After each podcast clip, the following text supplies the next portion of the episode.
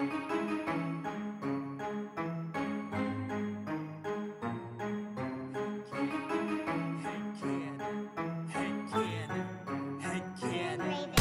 you wanna play a game? Do you like scary movies? Do you wanna eat some brains? Is your chainsaw arm groovy?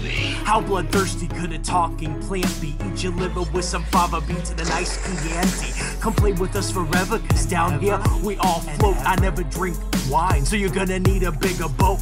Or a throat to choke, whether you're in the prim or dairy. Got red rum where you bled from, put your dead son in a cemetery. It's him or Carrie. Be very afraid, you'll be our number one fan and get carried away. All work and no play, you know it always means you're in trouble, son. I came to chew gum and kick ass, and I'm all out of bubble gum. What if Quint killed Jaws' father? What if the Blob's body was marijuana? What if the leprechaun got a job as a bank guard? What if the wolfman had a cowbell instead of Every scary movie made since Oscar Wilde was writing letters had canon to watch them all and tell you how to make them better. So put your earbuds in and forget what you're planning. It's time to take our heads and shoot them out of a cannon. Shoot them out of a cannon. Shoot them out of a cannon. Shoot them out of a cannon. Shoot them out of a cannon. Shoot them out of a cannon. Shoot them out of a cannon. Shoot them out of a cannon. Shoot them out of a cannon. Head cannon. Head cannon. Welcome to Head Cannon. Tonight we have a very special guest, a good friend of ours, or a good friend of mine, good friend of Brent's. You guys are friends now, but we've uh, it's been a while since we had you on. I met you here in Chicago doing some improv. I think primarily at IO, right? Was Yes. we had class together? Yeah, yeah, yeah. And so, Darkus Beasley, how are you doing this evening? I'm super duper. Um, it's it's post work hours, and uh, I'm just kind of hanging out with my kid. It's been a good it's been a good day. Yeah, awesome. Yeah, we're ta- and you've got you've got Dante with you, also maybe maybe joining us on the show. Yeah, he'll make a cameo. Yeah, okay. awesome. We were For that, he's on the, the app Cameo. yeah. yeah, you can you can purchase a video of him like singing you happy birthday. Exactly. He'll do raspberries, an blow you kisses. no, Brent, He says bef- thank you a lot. thank you. Are you teaching him sign language? He he actually watches uh, Miss Rachel. I don't know if you guys know about that. Your kids are older, but um, Miss Rachel is an online like a YouTube sensation. She did preschool and daycare videos I'm not familiar. No. throughout um, the pandemic and stuff. But she's like a millionaire now. Um, but she does sign language and sings songs, and it's you know my kid's addicted to it, so Nice. that, that's where that comes from. Yeah, I I taught my Miss kid. Rachel looks adorable. She's super adorable. seeing Like her the on entire YouTube cast right is now. awesome. Yeah. Yeah, yeah, it's an excellent show. I um I've seen some of the episodes so many times over that I could probably say them word for word. yeah. So that's that's a trophy I've given myself. Well, and it's nice because before they can really speak, like I taught my kids like you know like more and milk and certain signs, and then it kind of tapered off, and I didn't really keep up with it, which I feel I feel really bad about because my dad is deaf. Like I'm fluent in sign language. There's no like there's no reason I couldn't have raised my kids like teaching them sign language. I just didn't. I mean, you know. Yeah. You know, you get busy working and stuff. You don't think about signing everything to your kids all the time, you know. Exactly, and it you know it's hard enough having a kid and raising it and keeping it alive. So I fault you none for that. Yeah. Um, yeah. Congratulations on on having children that are alive. I mean that, that have survived. You know, you kept them alive. Yeah, all of Yep. us. Cheers, cheer. You know what? I'm gonna drink my uh, strawberry flavored sparkling water in a cheers to all of us Oh wow, for still having all of that's our a good children. choice. I got this is the Aldi brand I recently started getting. It's instead of Lacroix, it's Bellevue. That's funny. I like that when they do that. Yeah, Or like Kroger sodas. I remember like when I was like a lot younger, like I would buy like the generic Kroger soda, uh huh. and it would be instead of like Mountain Dew, it was like Oh, Mountain Drop or like, it would be real close. Yeah, like Mountain Mist or something. and yeah. it was like Pop the Drop was the Mountain Mist, something like that. Yeah. Yeah. Yeah, I love it. You know, that would be a fun job just coming up cuz I I I heard then this isn't true for all like obviously Kroger brand Coke is not to doesn't taste like Coca-Cola. Not But at all. Yeah. but there are a lot of brands like those generic brands where it's just the same product as the name like it's made in the same factory and even like and I kind of realized this at my last job because we would we would build servers, right? We would build computers that were like our brand computers. But then we also built computers for this other company that made software and branded it as their computers. But it's all the same computers. We would just like put different names on it depending on who was ordering it, you know? Well, I have a similar example. Yeah. My dad had a job at a TV making factory. Mm-hmm. This was probably in like the 60s. Okay. And he said that they would put like the same parts in like the different shells Mm-hmm. of the TVs. It was like forever, you know, long, long ago. Yeah, and then they would, but they would come out and be different brands at the end. Exactly. Yeah. Yeah, yeah. Yeah. I know of the um. Do y'all know of Buffalo Trace whiskey? Okay, I'm Yeah. not familiar with it. Okay, so what you're talking so that whiskey, they have a Trader Joe's version, and it's the same exact whiskey. So the Trader Joe's Kentucky bourbon that you can buy at any Trader Joe's is actually the same thing as Buffalo Trace, but it's cheaper. So if you're into whiskey, about. It's a hack. Good to know. it's a Yeah. life hack. You should- Yeah. Necessary life hack. See, that's that's how you make your YouTube millions, Darkus. Is like little Yes. like, or oh, oh, oh man, what? Yeah, we should have a channel that's just like finding name brand stuff, but as its like cheaper generic counterpart. I bet they'll do really. well. You know, I bet there are already videos. so I'm sure somebody has that YouTube channel already. I remember being at the liquor store and a guy said that like um Grey Goose is the same is like very similar, probably not the same, but very similar to like the like, like a Costco vodka Oh, really? that he found. Yeah, I don't shop there, so I can't attest to that. I was once told that you could put like pop off into a Brita filter over and over like seven times and get the same quality, like Grey Goose or you know a little more a higher shelf. You know, And I've that- never tried it. But uh, just Brita your way up to the top shelf, you know? exactly. Awesome. well, Darkus, do you want to let us know what movie we're we're watching and kind of what made you choose this movie and your very like general overview thoughts about it? Yeah, for sure. I picked the movie Men, and I, I- looking at the list of options. I had asked Corey for a list of what are, what are some of the films you guys want to you've been dying to cover, and that was on there. So I thought to myself, you know, I haven't seen that, and I saw previews for it when it was being advertised, and I just thought it sounded interesting. Obviously, coming from a, a woman's perspective, um, I thought it would I thought it would be intriguing, and it was. Um, initial thoughts lots to kind of dig through in terms of the various representations of men in general and like some of the the not great things that come along with like the male perspective or the male perception of women in particular but um there's a lot of there's a lot of gore to it that I wasn't expecting and like it had me scratching my head as to like how painful would that type of birth have been versus like actual birth? Like through the whole thing i was just looking at it like wow somebody had to actually think about what hole to create in the body to birth something through for some of that cgi stuff Yeah. so Yeah. that that was you know it hit me quite a bit but it had an emotional pull for me too so i, I liked it overall I thought, I thought it was a great a great movie Yeah. No, that's great. Yeah, and I'd wanted to see this movie anyway because I I'm a big fan of Alex Garland. Like a lot, you know, his he directed uh, Ex Machina and Annihilation. Uh, he wrote 28 Days Later and Sunshine. Like I just I'm just a huge fan of his stuff, and and I'm glad I wouldn't I don't, I don't think I'd want to cover this movie with another man. So I'm glad I'm glad you yeah. you chose this movie.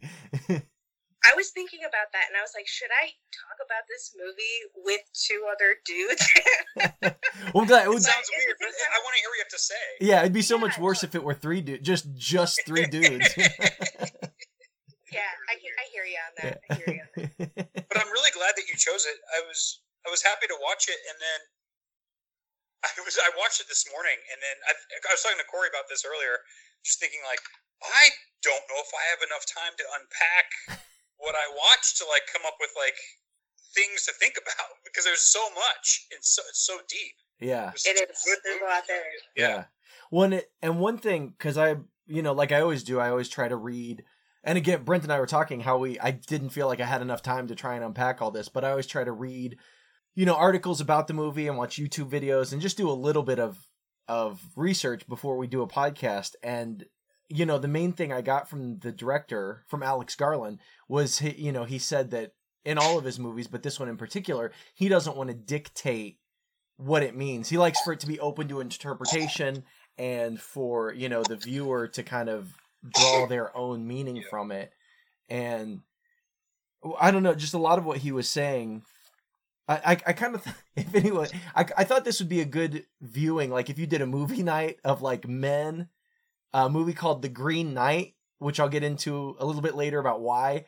And then, um, uh, oh, uh, I know why. Okay. Oh, sorry. Yeah. And then Guillermo del Toro's Pan's Labyrinth because that movie is uh, uh, well there's a number of reasons but for one thing it's not only is is Guillermo del Toro like refusing to give you a definitive answer of what's going on, what's metaphor, what's real life, like it's kind of open for your interpretation. But the thing I love about Pan's Labyrinth, which we we talked about on that episode, but the movie itself is about fascism. Have you seen Pan's Labyrinth, Darkus? Yes. Okay. Yeah. Yes, yeah. I saw it in theaters actually. Oh, nice. Oh, I wish I could have seen it in theaters. Yeah. Yeah. Uh, yeah, but it's it's about you know fascism and and a lot of it is like the fascist control of narrative and the fascist control of like story and who gets to tell the story and who gets to set the narrative. And i like that the movie itself is a rejection of of kind of like a dictatorial fascist narrative of telling you what's true what's not. And you know the and and guillermo del toro's like leave i'll leave it up to you to decide. I don't know garland's approach reminded me a lot of of that movie yeah, I can see that, especially with like determining what parts of the movie are actually intended to be quote unquote real or mm-hmm. not. Like what is imagined maybe in the character's head and so on and so forth. I think that that definitely that par- parallel exists. And the just trauma, the trauma that's happening too is just a theme throughout both of those movies as well. Yeah, yeah, for sure. Yeah, so man, I don't even know like where to attack this thing. it's so. Wait, can I start? Please, please, yeah. Would you, would you guys? Huh, I looked at a little bit of IMDb before watching the movie. I don't think, and I'm watching. I watched it on my laptop. I don't think I would have noticed that the Kinnear actor was all the men in that town at first. Yeah. At first, I, I would have gotten it later, but I, I, I think I would have. I would have had a hard time seeing that. Yeah. You, know, you guys noticed right away. Damn it. Yeah, I did. the only reason I did though is because I remembered his face from a couple of things. One, there's a Black Mirror episode where he is a politician oh, yeah? and he has to like have sex with a pig in public. Oh, oh that's, that's Yeah. I know yeah. that's like the first episode, right? That's right. Yeah, that's the very first one. And then Whoa. two, he's in Penny Dreadful. Mm and okay. did an excellent job with that. So yeah, I recognize his face because I was like, oh, that's that guy. yeah. yeah. Yeah. I think I don't know how many people we saw before, but I think when when we see the vicar, like the the priest guy, I was like, I was like, oh, that's the same guy, you know. And then you, you see the kid with the obviously CGI'd face, and you're like, yeah. oh, these are like these people all have the same face. Like this nine year old boy has this older man's face, you know. I, st- I started to think that like maybe the different men in the village represented like a different way, um, a different stage of coping with like her divorce and her husband's death. I changed it at the end though, what I thought, but like that's that's my initial my initial thought mm-hmm. was that oh these are the stages of of coping. That's interesting. I don't think it is now. I well, like that was my initial thought. You think you mean like grief or like betrayal, denial? That's interesting. Yeah, but something like that. I was like, I wonder if there's a different like step, you know, different steps of stages for like getting over a divorce or something. I, I thought maybe it was that. right. I could see that. I I kind of interpreted that it more of a the stages of healing versus the stages of coping. Mm. Um, it was more more for in in my perspective less of a maintaining a kind of mindset or trying to like I guess, adapt to a situation. You know, whereas I, I thought of it more as trying to get over some of the things and like accept some of the the personality traits and and some of the factors that went into her personal relationship and that maybe exist on a larger scale in society too but i can i can see the the coping thought though. That definitely makes sense. Yeah. Well and i think there's a lot of people who you know because there were i think a lot of people who didn't like this movie and the bad reviews it got i think there's a very surface level not surface level, but there's an uh, I don't know an easy interpretation. Like I, I think obviously one level is that these guys represent different kinds of toxic masculinity or whatever you know, and, and ways of controlling her. And you know, even Jeffrey, the groundskeeper at the beginning, like seems like a nice enough guy, but he's like, I don't, you know, he's like when she's like bites into the apple, which I think there's a whole metaphor. Yeah. There's a different metaphorical context there. Um, but when he's like, he's like, oh no no no, you can't eat the forbidden fruit, and then he's like, and then he's like, oh, just joking, you know. But it's like, but no, he was still menacing for like there was yeah. There was a second there where he was like fucking menacing, even if he thought he was playing around, you know. I love I love Jeffrey, and I, I for some reason I thought about I don't know why I mean my analogy's weird, but I thought about you know like Arnold Schwarzenegger is like the most Austrian person you could ever think of. Right. Like yeah. he is the Arnold Schwarzenegger of of uh, of Arnold Schwarzeneggers. Yeah. Yeah. he was so British. It was, it was fantastic. Even when she hit him with the car, like my mind like filled in the dialogue, and I expected him to get up and be like, "Oh, it's okay. it's all right. Sorry, sorry, my body was in the way of your call. oh god. But but yeah, but but and I think and please feel free to jump in, Darkus. I want to hear your opinion on this more than anybody. Um, yeah, you know, but but I also think too, like the having all the men look the same is, you know, kind of that like I don't know, like hashtag not all men, but also like all men, right? Because unless you like, because unless you you can't be sure, you know what? I, there are a million analogies. I'm trying to pull them all at once, but like, you know, I don't know, not all chicken has salmonella in it, but you don't go around eating raw chicken because you don't know which ones are bad, right? It's like every every guy potentially is menacing, you know, so you gotta you gotta kind of like treat them all as though they are, right? I'm assuming, I you know, as as far uh, from what I understand. I definitely think that that's the perspective that the character takes, the main character, um, because she she's coming off of something so traumatic and and really almost in, like in a, a, prison of sorts in terms of that relationship she was in um, that her her perspective has been just kind of warped by her experience i think that you know it and just speaking from personal experience if you go through a bad situation a bad relationship with somebody and you get out of it, you're not going to be jumping at the bit to to be with somebody else because you have this kind of hesitation or you know reservation or it, what if this next person is the same way? What if the same qualities come through? Oh man now i really know what i don't want yeah. out of a person but there is always this kind of fear in the back of your head that you're going to meet somebody else that has like oh my god like that guy i dated two two times ago or two relationships ago he slurped his soup and now I'm with somebody that's slurping his soup again. I know it's not that small that's that small change, but you do kind of shift away or try to shift away from finding people with those same traits and personality um, characteristics and I think that that's really where she's at. I don't necessarily know and again, just my interpretation. I don't know that it's this overarching hey, this is what women think of men type mm-hmm. of thing. But I think it's more of this is what this woman thinks of men right now because mm-hmm. she's going through something pretty intense. Yeah. And I dig it.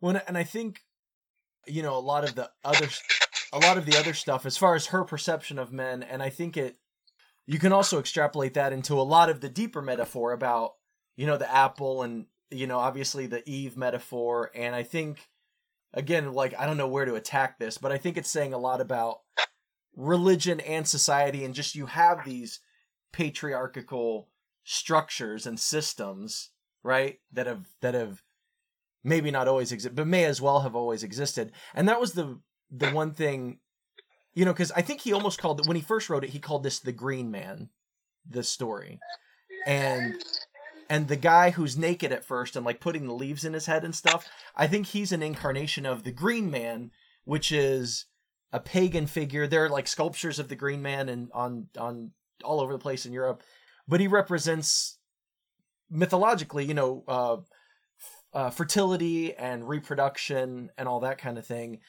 And yeah. and that that's where I, I drew the comparison with the Green Knight because I think the Green Knight was interesting in. Have you seen the Green Knight, Darkus? I don't believe I have. Okay, okay. Well, I won't spoil anything for you, but I think a lot of the metaphor in the Green Knight is the juxtaposition of paganism represented by the Green Knight, or who's a, I think a version of the Green Man, and there's also a lot of religious uh, imagery in that movie and i think it's the juxtapos- juxtaposition of those two and kind of the battle between paganism which is also like nature right? And then christianity which in that movie i think represents more like civilization and structure. And it's the inherent i don't know if chaos is the word i want to use but the the tendency of of that green the greenness the green man to overtake religion and and civilization. And eventually like civilization will end and be grown over by the greenness, right? Um, but I think it's interesting in this movie, the Green Man seems to be, and again, Brent, I, Brent and I were talking about how I wish I had more time to dig into this, but even certain pagan societies, I think particularly in Europe, you can look back at like Rome was a patriarchal society. So I think in this movie, it's not as much like a juxtaposition of paganism versus Christianity. I think this movie is drawing more of a uh, of a line from the patriarchal tendencies of paganism, and you know, one society giving birth to another, those patriarchal thoughts and ideas and systems remaining intact from paganism through the Christianity and and the society we've built around us today. You know what I mean? Uh. So. Yeah, I think I can definitely get down with that. I haven't seen that movie, um, The Green Knight, but it's okay. It's okay. Okay. Well, I really, I yeah. really enjoy it. Brent wasn't as hot on it. It was all right. It was okay. Yeah. I like how I just said the same exact thing with a more happier inflection. oh. Any, anyway, the paganism and the structure of religion. Um, I think it's interesting that you mentioned like societies giving birth to new societies because obviously birth is like such a huge theme in this movie. Um and that that too that patriarchal it's the patriarchy that is the thing that continues to like survive and, and live on and kind of remold itself into existence into new societies. That is something that i just popped into my head. The, the imagery of men giving birth to more men. Yeah. Like that's that's quite literally a parallel of that. So kudos to that interpretation. I think that's really, really interesting. Yeah. Well, and especially with, you know, I think so much of this movie is about controlling women and keeping women silent. And so one of the videos I pointed, or one of the YouTube videos I watched pointed out how when she's like singing that song in the tunnel, you don't see who gets up and chases her at the other end of the tunnel. But this video pointed out that they're wearing a coat that looks very much like the vicar's coat. So she's using her own voice for her own pleasure, singing this little song in the tunnel and summons this man. And then again in the church where she thinks she's alone and she's like screaming and having this like cathartic what again using her own voice for her own purposes uh, once again the vicar is summoned and that's when he shows up and it's almost like her using her own voice as a uh, like a violent provocation of uh you know for for a man to show up and and you know get all up in her shit you know? Yeah and and that you can't really enjoy your own your own experience generated by yourself. Like you have to be dependent on another person particularly a man to kind of be present or be there to kind of make sure you stay within the bounds of what's acceptable. I think that yeah, yeah like the even the the visualization of like looking through the tunnel and like seeing that light at the end of the tunnel, knowing that there's something on the other side and that there's there's some way to go, and you had to turn back because you you felt threatened. Yeah. You you're in a you're literally confined and restricted. It's such an interesting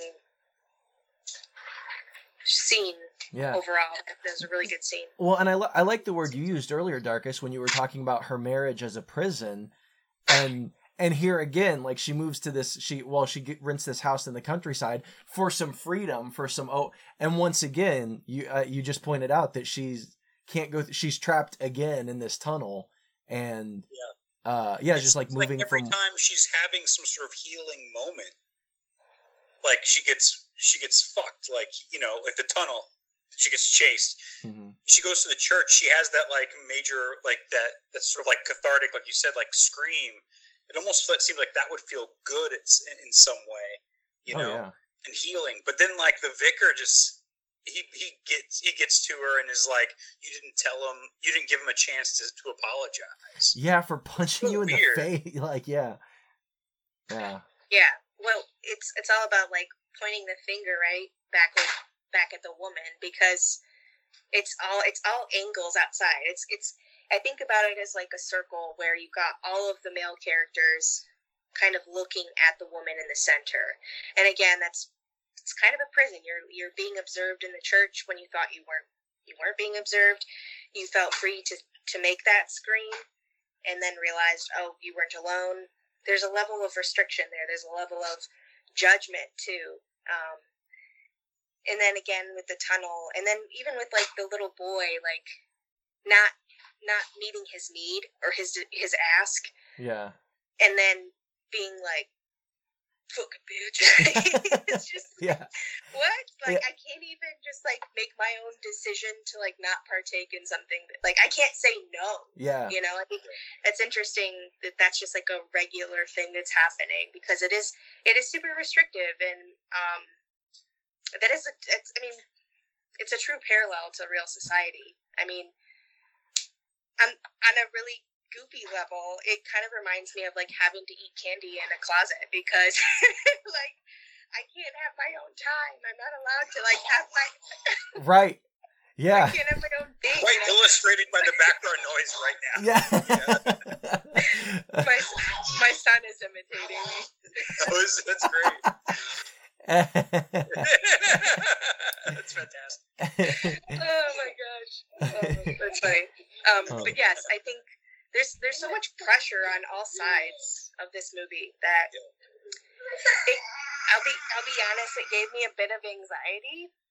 Um,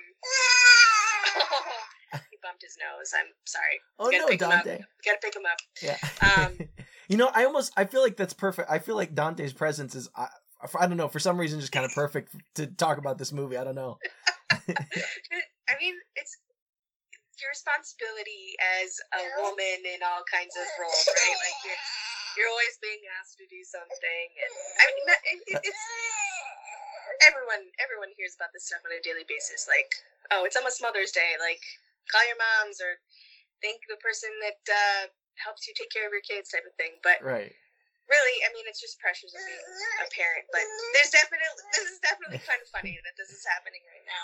you Um, Oh. do you know i i had a thought i was I don't know what he's asking for yet, so well let us we'll know get there. if We'll you get if you need to take a break to go get him more milk or whatever just let us know um, Okay, I might. Is it okay? yeah yeah yeah Okay. yeah go ahead Okay. I'm sorry you hit me with your car. I'm so.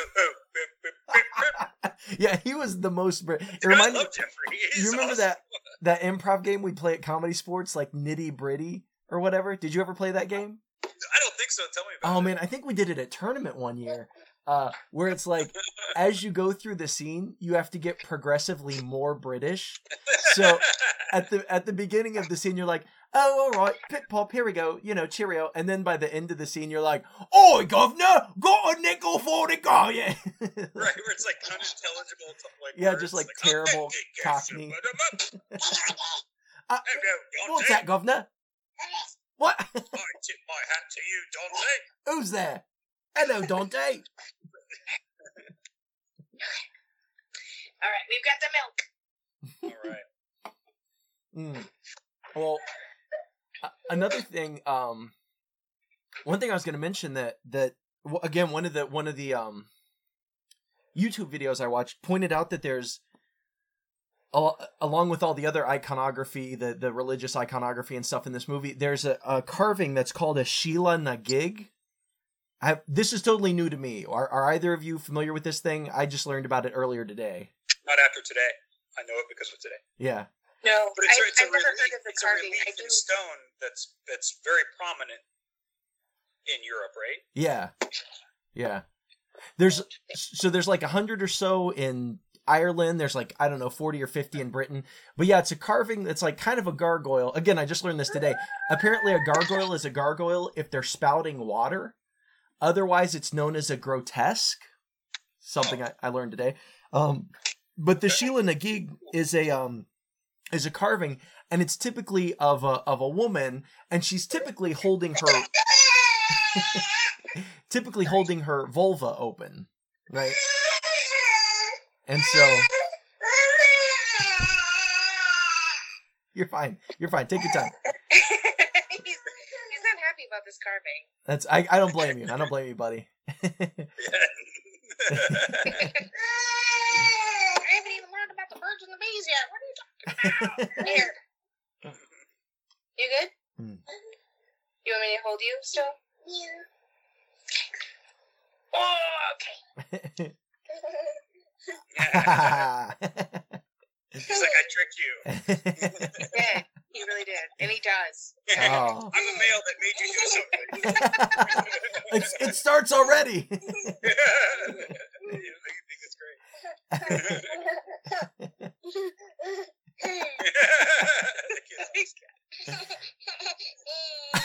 what do you What do you have to say about the movie? Whoa. Things got serious for a second. Alright, so I'll, I'll I'll keep going with my train of thought. Oh no, Brent's spamming with the the smiley emoji. I wanted to see if you'd react to it. So I'll I'll keep talking. Hope maybe he'll keep laughing at what I'm saying. Uh, Yep. But so the the the Sheela na gig is this sculpture, and it's there are lots of theories as to what it means, but it's um one theory is that it, it you know it represents female lust as hideous, sinfully corrupting, and maybe it was used because it would be put above doors and stuff, maybe to keep demons away, revulsed, revol, uh, repulsed by this sight, right, of uh female anatomy. And so I don't know that for me, like, and and the men in this movie trying to like you know shut her up and and again you have the Sheela na gig imagery of like being repulsed by female anatomy and just women in general. Again, I think is another clue as to the the symbolism of the man giving birth to himself at the end, you know, without doing it without a woman and just uh, uh, yeah, just that rebirth of patriarchal from the green man to the to you know eventually it become what becomes James, which is the only other I think male actor in this movie. It's almost like all of the characters are really a facade for James the whole time. Yeah, You know, like he's he's one man that really he's the and again up for interpretation like what's real, what's not. He's the real person in the Mhm. story. yeah, yeah, he's a real person in the story, and all of the like the vicar, the child, Jeffrey, like all of the other characters are just like caricatures of men. You know? Yeah. I think it, it's definitely like here's a lot of symbolism to kind of explain what personality flaws this man in particular had. yeah, Um, but going back to the the carving and the the imagery being kind of a, a symbol for the evilness or the disgusting, the grotesque nature of women, women's lust, or you know, literally women spreading the vulva is like part of the imagery. right. Um, it's pretty explicit, but it's like it. It just kind of honestly, my mind jumps straight to NASA giving that astronaut like hundreds of tampons right. because Yeah, yeah, there's just there's there's so much fear Right. around women and women's reproductive parts and you know, giving women reproductive rights. Like, there's so much in actual society that, that can be drawn from like imagery like that. That it's it's crazy. It's Yeah. wild. Yeah. Well, and and to that, like the one of the first things Jeffrey says to her when he's showing her the house, he's like, "Okay, sorry, I have to say this, but it has to be said. No feminine products in the toilet. You know, septic tank can't handle it." Like one of the first things he says to her is like, you know, make Yeah. sure you This keep. world isn't designed for you. Yeah, yeah, yeah, yeah, yeah, yeah. Yeah. Oh man. Yeah. Uh-oh. Or asking um, if she's a Mrs. Oh yeah. Yeah. The the whole like Mrs. like versus presumptuous. Miss. That the the um, assumptions about that and yeah, the the character seems so innocent, but also is just injecting all of these like microaggressions that it's like you're upset, but not that upset. He's like the, the warm up to the rest of the parade. It's it's really weird. Yeah, yeah, yeah. I like that. Yeah, and I, I think every every incarnation of Rory Kinnear, the actor, is is a different form of like, yeah, some are microaggressions, some are, uh, you know, macro, like some are just aggressive, aggressive. But yeah, I, and I like the idea, like just now thinking about it, that that maybe all Rory Kinnear's characters are all more a metaphor for whatever society, civilization, whatever, and then all of all of the things that Rory Kinnear's characters represent gave birth to James, who's a, who's his own person. But also, you could follow that metaphor toward Rory Kinnear gave birth to, you know. I'm sorry. Oh, he doesn't like this metaphor. Give me one second. No. I like it. I think that's what that's what I. You know, that's what I think he, I think he sees where the metaphor is going because I was gonna say it's like you know you you Rory Kinnear births James, but it also means he birthed me and he birthed you. You know Dante. You know everybody. Every man is is uh is a product of that. You know. that was such a weird scene. the birthing scene. He's having a meltdown. Okay. Um, it's about 20 minutes before his bedtime, so put, put him in his crib. Maybe he'll fall asleep. He seems like he's starting to get fussy and antsy, Okay. So Yeah, we'll see how it goes. I know We'll see how it Brent's Brent's got to put his daughter down in, in twenty minutes. So Yeah. Okay. yeah. So well, we'll we'll go ahead and wrap it up. The the only other thing I, I wanted to touch on is I think the the the final piece uh to, that tied this all together to to me, or at least for my own interpretation, is like the Christian imagery.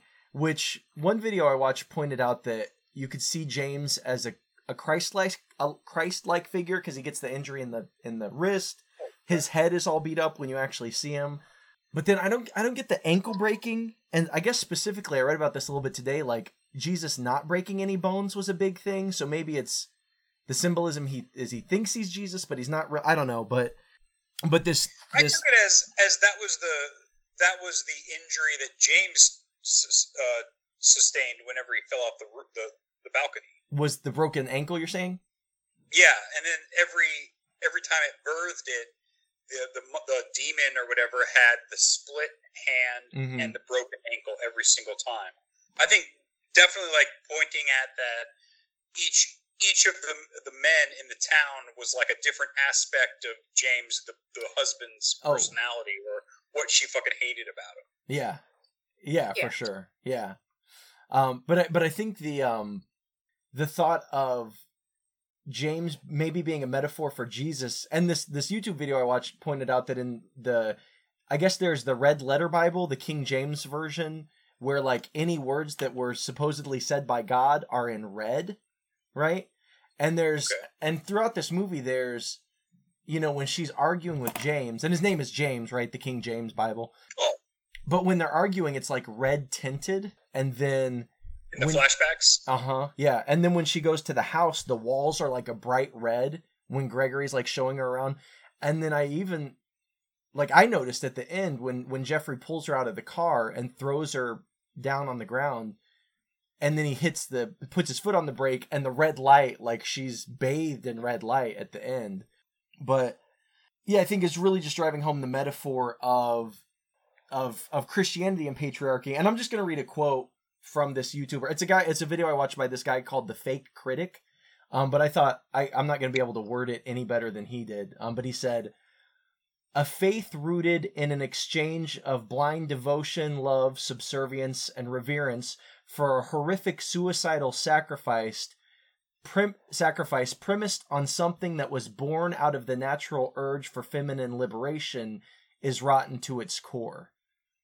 You know, so I just thought it was I don't know, yeah, that she's just wanting her own life like to, you know, to be free of the prison that she's in with James and you know, basically he puts his this suicide on her. I you know, like Jesus supposedly sacrifice, you know, none of us asked for that. Um Is that kind of what you were talking about in the beginning when you were like controlling the narrative? Does that have anything like his his say his like control over like how their relationship ends? Like, okay, you're you're you're leaving me, but I'm gonna kill myself. Oh, I hadn't I hadn't considered that, but yeah, I mean that that that fits.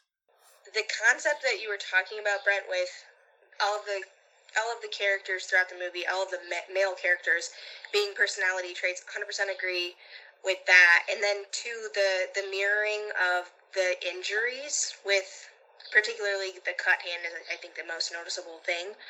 Um, the controlling the narrative piece that you just mentioned with like okay well you want a divorce well i'm going to kill myself like i'm going to have the last say it kind of speaks to like I mean, it definitely speaks to how some people in relationships can be that manipulative and controlling, and that's really what made me say prison right off at the top of this call was that uh, at the top of the recording was that it does feel like she's constantly confined. She's she's in the she's in a relationship. She doesn't want to be in it for valid reason, and you don't even need any other reason other than just that line. I'm going to kill myself. Like that's so manipulative, right? insane, right? Um, but then trying to kind of get away and do this like couple weeks of healing on her own in a place that she wanted to be, and like I thought it was really interesting, Corey, what you said about all of the red and that kind of mapping back to the red in King James Bible. Um, what I think is interesting too is that, like, right up until the end, when James is sitting on the couch and she just says, What do you want? Like, what is it that you want from me? Um, and he says, I just want to be loved. It's, it's so, that, even that is manipulative and controlling and weird because it assumes that somebody wasn't giving you that the whole time. Mm-hmm. Like, it, it's almost like a blindness, like, oh, what was me, and I did all of this stuff, and like at the end of it, you just don't reach, you don't have a resolution really. Yeah. Yeah. And she's just kind of like scoffs at that remark, like, "Ah, yeah, Yeah. like okay, buddy, Yeah. you know. yeah. Yeah.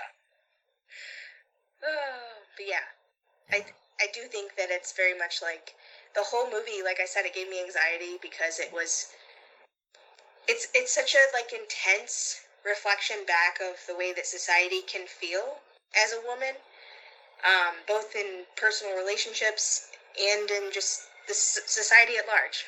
Um, there's a lot of things that kind of parallel back, be it you know in the political realm, in the religious realm, as you mentioned, Corey, even like pagan pagan things that are happening around us that that oftentimes are revered as less um, patriarchal, but obviously there's a lot of that still, um, a lot of that in the past. But yeah, I this whole movie was just kind of like swallowing a really big pill. Like it was hard. it was hard to get down. Like it just felt so uncomfortable, and it was like oh, like I just felt like oh the whole time. Well, you, you got to put your kid to bed. We've only got Brent for nine more minutes. So, is there anything else you guys wanted to talk about with this movie before we jump into headcanons? God, I feel like we could talk about this for like a whole another hour plus. Like, there's a lot to say. Let let to Can we just talk about the birth scene and how weird that was? It's fucking weird. I mean, metaphorically, of course, it was beautiful. Yeah, Just- yeah. It was so weird.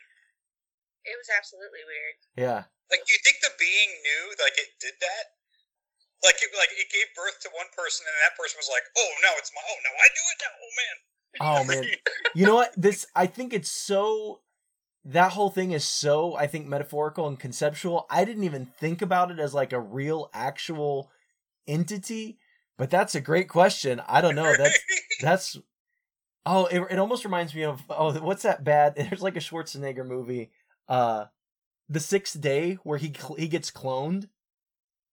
Have you seen this movie? There's Yeah. there, there's a scene where the villain like he keeps cloning himself, and there's one to keep. So there's one scene where he gets like mortally injured, so he just clones himself, and then a new version of himself like walks out of the cloning machine, and and his version like his old version is like, wait, help me, I'm still dying, and he's like, shut up, and just like shoots him. He like shoots his old version of himself, and I was like, I remember being a kid and seeing that and being like, wait, but that version of him was still him. Like what? It really fucked me up. yeah, it's like a like you have like the life expectancy of a mayfly in in in this movie in men in the men movie. Like, Yeah. you're birthed and then suddenly like, ooh, like yeah. Yeah. and then James pops out at the end. Yeah, that So bad. one especially like cuz it wasn't until like I I thought about it for a while and like watched some videos today that I really could make any sense of it. So I, in the moment watching that scene I was like what the fuck is happening? I was like what is this? What is going on right now, you know? And then just see a grown man crowning out of a vagina. It's Yeah. really weird. Out of his not even just out of a vagina. It was like at one point he's like burrs out of like the upper part of his back, like his spine. Oh yeah. Yeah. And then his Yeah. his feet are like dangling out of a mouth, right? Oh yeah. Yeah. yeah, like just flopping around. Like this is normal. Yeah. This is a normal thing. Looks like a baby. Someone needs to turn that man. yeah. Take Yeah. the feet first. No. No. Right? He's going Should've breach. He's C-section. coming out breach. Yeah. oh man. Yeah, that was Even in the demon world, like there's there's complications at birth. yeah. Yeah, exactly. But you know what? He doesn't need any intervention because he's a man, right? Mhm. Right? Nobody needs to help him with his birth, No, his doesn't rebirth over and over. He's fine. doesn't need any help. Damsel in distress. I'm your man. You know, That's right. yeah. I'll carry your bags in and drop them all over the place. Yeah. Don't eat the apples. when the all when all the apples fell off the oh that was that scene that was cool. she's outside and the lights are going on and off as though someone's flicking a switch. That was awful and terrifying. Yeah, and the I and the, it. and the men are disappearing and reappearing, and like mm-hmm. Jeffrey disappears, and then the Green Man's in front of her. Yeah, that was intense. Yeah. That was good. You know, I had a nightmare when I was a kid. I lived I lived in the country in Springville, Indiana, and we had a barbed wire fence next to the house and then a giant field with cows. And I had a nightmare very similar to when she's in the tunnel and sees the dude real far away. Mm-hmm. My nightmare was I was in my yard and then across the barbed wire fence and then like many hundreds of yards away was a man at the crest of the hill and in my dream it was like a it was a, in a it was like a movie in the way it was like I, I was with my POV my point of view and then like I zoomed in super fast into this man on this hill and it and then like zoomed out again and it freaked me out it made me so scared for so long and it was just I had this like immediate flashback of when I was like 11 or 12 Huh. That's Isn't that crazy. wild? Creepy. Yeah. it was, it was like I zoomed in really fast onto this guy who was staring at me from like hundreds of, of yards away. Yeah. You know what's real? Like, I wonder this all the time. Like, the way we think and the way we dream, like, a couple hundred years ago, like, could you have had that same dream before ever seeing a movie? A movie zoom in like that. Yeah. Interesting. Like, would you would you even know how to like structure that? I don't think you would. I don't think you could. I don't think you know unless you had seen that in a movie. I don't think you'd be able to just. I don't know. Well, that begs the question. Somebody had to kind of contribute. I mean, obviously, several hundreds, thousands, tens of thousands of people contributed to the evolution of movies. So somebody had to think it, and then somebody else built off of what it, some, they saw. Somebody else, you know, you're generating something in your mind, you're putting it in a film, oh, and so on true. and so forth. So I mean, Oh, I don't that's think I don't think the concept's that that wild. I, I can almost remember thinking like when I was a kid, like having having nightmares in particular, like really like fantastical stuff, but I wasn't ever subjected to movies that were like that. So I don't Hmm. know. The next movie we're going to be talking about is 1979's Time After Time. So be sure to check that out. And as always, you can follow us on social media on Facebook at Danger Explosion Presents Headcanon, on Instagram at HeadcanonPod, on Twitter at Horror Movie Pod, and you can always follow the subreddit r slash horror movie pod. All right, well, I want to get uh, wrapped up here. I know you guys got to go. Do you have a head canon? Either one of you want to go first, or I can go first. Doesn't matter to me. Yeah, mine's, it. mine's dumb. Okay. Mine's dumb. My Mine's it's dumber. uh yeah. Mine's dumber. oh, is it? Um, what is it, What's Darkus? What you got? Mine is so what you just mentioned, Brent, with the lights flickering on and off outside. Almost felt like it was like this contained environment, and I immediately had the thought, like, "Oh, this is just like the set next door to the Truman Show." Yeah. Okay. Like the whole time. Yeah. I lo- I love that. Where I thought Darkus, I thought you were going with like she's actually she doesn't know it, but she's like in a tiny little bug, a like a bug terrarium or something, and she's like being carried through a hallway with lights going or something. I don't know. That's where I thought you were going with it. Whoa. You know, could be Honey I Shrunk the Kids Yeah. Part Five or whatever. Yeah. No, no, that's a good concept, Darkus, because it's like yeah. the whole town would be like wired up, and they just send in like a new, like a new broken person. But Yeah, They, You're up. yeah, they only have the budget for one actor though, so that's why so they play all the parts. They're like, we, we spent the whole budget. We can only get one actor, so it's all on you. Which I think we, we mentioned Rory Kinnear. I just want to mention Jack, Jessie Buckley real quick because holy fucking shit, like she is so good in this. Like, uh, man, uh, and I and, and as somebody who does who's dabbled in acting a little bit, watching her, I was like, I was like, there's no way I could do like, I don't know, like what she's doing right now is just so incredible. Just like the range and the subtlety and like, I don't know, she's great. She's fantastic in the movie. I thought, Yeah, Yeah, she was wonderful. yeah, But she depicted real trauma, and that is, I feel like, hard to do. yeah, I feel like that's like you can't emote that way and have people at home like I felt anxiety, like I said the whole time, like to make people feel that with with what was going on with her was yeah, that's a really powerful performance overall. yeah, for sure. Yeah. Um. Okay, well, I'll go ahead and give my head canon's real I'll go mine. You- Wait, I okay, gotta, go ahead, I go gotta ahead. dumb off with with, with, with, with the DB. Yeah. Um, um, I, I thought that it would be an interesting thing for the audience if they were told after the fact that if you go back and rewatch it, in every single frame, every single frame of the movie, regardless of how far away they are or not, is like a little naked green man, like in the background somewhere. Every, that would be crazy. Yeah. Cause yeah. Even in the house, like he could, could be painted up like the wall, like the red walls and shit, Or, or, like any or, like or he's like hiding in her Hawaiian shirt. I had this idea for a superhero, Darkus, who his only superpower is he can hide in other people's Hawaiian shirts in the setting in the background. That is so specific. I love that. yes. But like, if you pause, if you pause the movie in certain areas of like the nice English countryside, like just at the at the wood line, at the tree line, you see this little naked man. they should like have a heard. little You know, elf on the shelf, but thematically fits into this movie. yeah. You know, Alex Garland is gonna listen to this podcast and kick himself in the ass that he did. He's gonna be like, "God damn, it, it was right there. I could have done it." yeah, suit up, Kinnear. We're doing reshoots.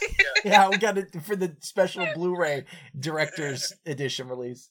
Uh, all right, well, real, I'll, I'll say mine real quick, and then I'll let you guys get going, let you get to your kids. Um, mine is just that it's real simple, it's real dumb. Just all these guys after the events of this, they all go like uh to get other jobs, to do other things than inhabit this town and torture this woman, and one of them goes and gets a job at Fox News. One of them goes and gets, and so it's basically if you could peel the mask off, like Tucker Carlson's mask or Ben Shapiro's mask or like Andrew Tate's mask. It's all just Rory Kinnear underneath. nice. Yeah. Uh, that's it. that's believable. Yeah, That's believable. yeah. I know it's a headcanon so much as just the reality. But Yeah. All right, guys. All right. Well, I'll let you get going. Darkus, thank you for being with us. Is there anything you want yeah. to plug or talk about before we leave? No, just happy Mother's Day. Happy Mother's, Day. Mother's Day.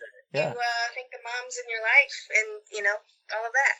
Yeah, yeah, for sure. That's perfect. That's the perfect cap on this. So, all right. Well, thank you, Darkus. Thank you, and everyone at home. dudes tell you what to do. Yeah, yeah. don't do it. Yeah. Don't let dudes tell you. Don't imprison yourself, but don't let other people imprison you. Yeah. Okay? oh, yeah. All right. Well, thank All you, right. everyone. Uh, this has been Headcanon. Ah!